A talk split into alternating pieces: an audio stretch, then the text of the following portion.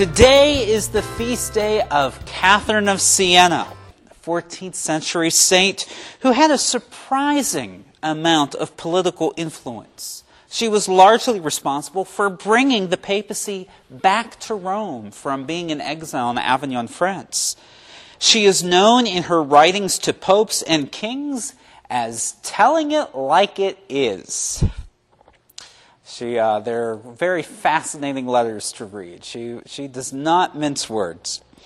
But she is also one of the 35 or so people that the church has called a doctor of the church. She is one of the patron saints of Europe when John Paul II, Saint John Paul II, named patron saints for the continent of Europe back in 1999.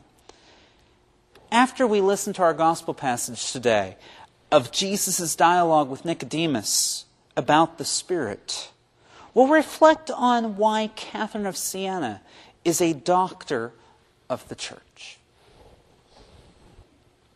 Catherine of Siena was politically active, and her letters to popes, in those letters, she openly challenged their virility. I'll leave it to your imagination what that means. But at the same time, she is one of the great mystics of Christianity. We don't usually associate mystics with engaging in kicking butt and taking names activism like Catherine of Siena. But that's because our idea of mysticism has become more limited.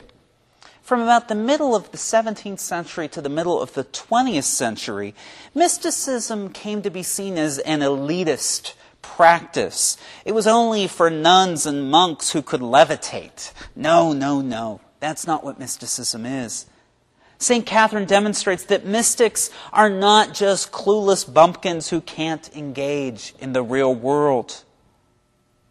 Those whose prayers take them up to the highest levels of heaven can still engage with earthly things. Mysticism is for everyone.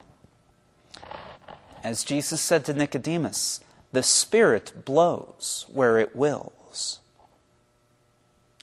May the Spirit bring us to union with God.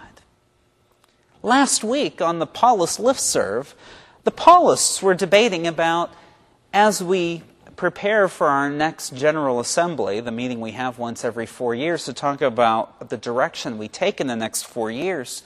There's been a lot of question about should we be doing more to talk about our mysticism?